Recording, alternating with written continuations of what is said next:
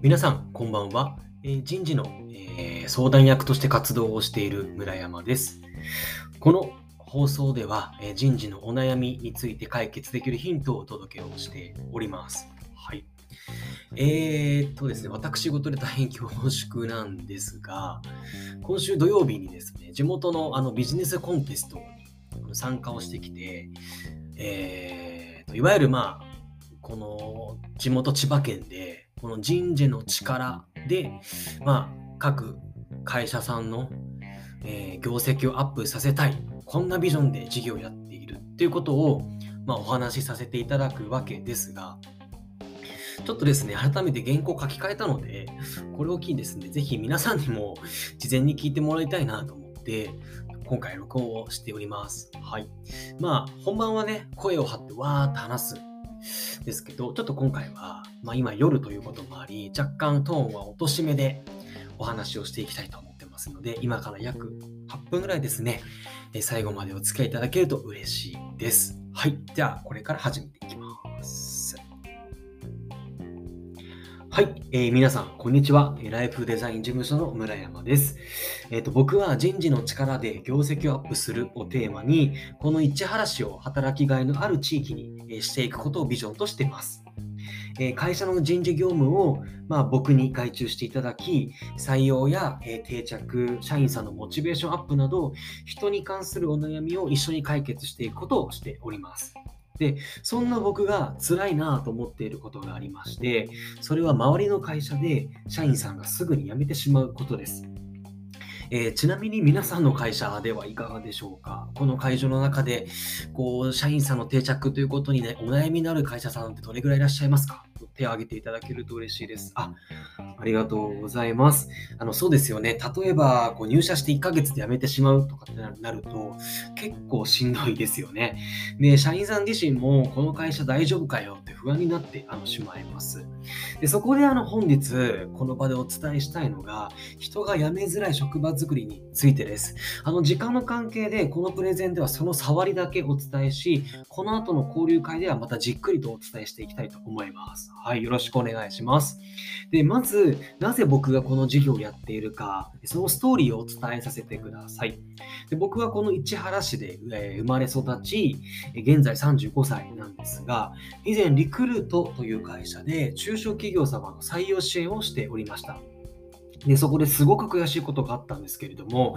10名の建設業の会社さんで若手を採用したいと、こうすごく頑張っていたんですけれども、まあ、今このスライドに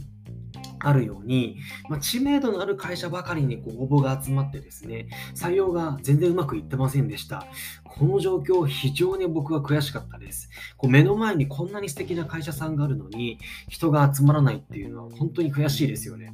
で、これはま魅力がちゃんと伝わっていないからだと思ってですね、経営者様にご協力いただき、事業に対する思いや仕事の魅力を言語化、発信しました。で、これまで全く応募がなかったんですけれども、2週間後に嬉しいことが起きまして、3名の方からご応募いただき、で、2名の若手の採用に成功したんです。あの、すごくあの嬉しかったです。で、このように採用活動にしっかり時間を使えば、どの会社も必ず成功できるっていうことを確信しました。で、そしてもう一つ、私の経歴を紹介させていただきたいんですけれども、次はこう事業会社の人事として転職をしまして、こう中小企業様がなぜこの採用にこう人事の限らずこう人事の問題が尽きないのか、この根深い原因を知ることとなります。それはあの経営者様が忙しい合間を縫って人事をやっているので、ま時間がない、ノウハウがない、相談相手もいないということで、ま人事業務に手をつけることができなかったのです。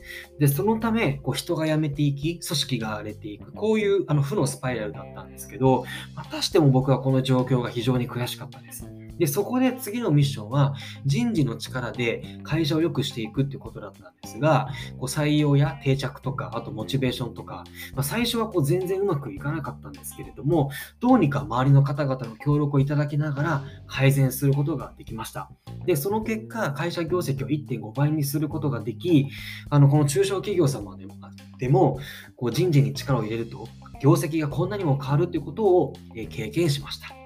で、ここであることに気づきます。あの、ふとニュースを見ていると、働き方改革とか雇用対策など、この人事の力によって、社会をこう良くしていこうというあの風潮が強くなってきてます。で、地元の千葉県でもですね、人事の悩みを解決してほしいという声も多くなっていて、もっとこうたくさんの会社さんが元気になってほしい、働きがいのある会社にしたいということで、僕の中でこう使命感が芽生えて、もう2021年に起業しました。これまでが、まあ、僕の自己紹介だったんですけれども、ここからは僕が携わった会社の事例をご紹介します。えー、建設後15名の会社で、1年前は組織もバラバラで退職を勃発をしていたんですけれども、この会社様はコミュニケーションにあの問題がありました。経営者様も社員様とどう接しているのかわからない。で、社員様同士も誰かと誰かがいつも争っていたっていう、そんな状況でして、ここで私はこの会社の中に入って、仲介役として立ち回りをしました。例えば、経営者様の伝えたいことを言語化したりとか、あと、パワーポイントでこう資料を作ることによって、会社のこの理念を浸透させるっていう機会を作りました。まあ、あとはこうグループワークをこう行ってですね、社員様同士のこう理解を促すという機会を作って、お互いがこう理解し合うことで、気軽にこうほうれん草できる職場になって、でこのようにこう心理的なこう安全性のある職場は退職の防止にこうつながるんですよね。で、ここで実際ですね、この会社様では、えー、現在はこう協力的な組織となって、この半年間退職もゼロです。売上も約6000万上がり、利益も1200万上がるという、まあ、そんな状況になりました。あの人が増えてモチベーションがアップすることによって、えー、売上が拡大し、人が辞めないという、え、組織になるという、そういった、えーと、利益も増えたという、まあ、そういった構造になってます。はい。まこれまでが実績の話だったんですが、最後にあのこの場にいる社員様あ、皆さんと実現したいことがあります。それは、この市原市を働きがいのある地域にしたいということです。具体的には、この地域の会社様や、この支援機関様と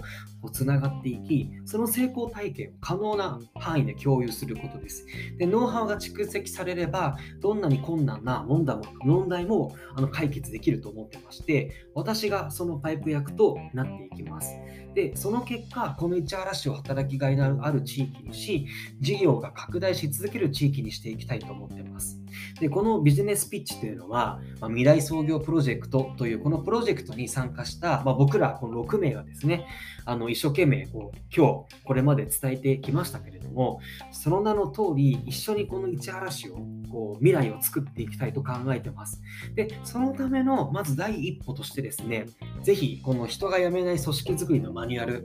あの皆様にお配りします。今日このために作ってきました。で、今この場では私が第三者として社内のコミュニケーションを円滑にしたという話をしてきましたけれども、ここあのお伝えできなかった内容もここに載ってます。で、受け取り方は簡単です。あのこのプレゼンの後ですね、あの交流会で私、あの後ろのブースにいますので、ぜひお声掛けください。で、僕がお伝えできることは、あの包み隠さず全部お伝えしますので、あの交流会楽しみにしております、えー。これまでご清聴いただきましてありがとうございました。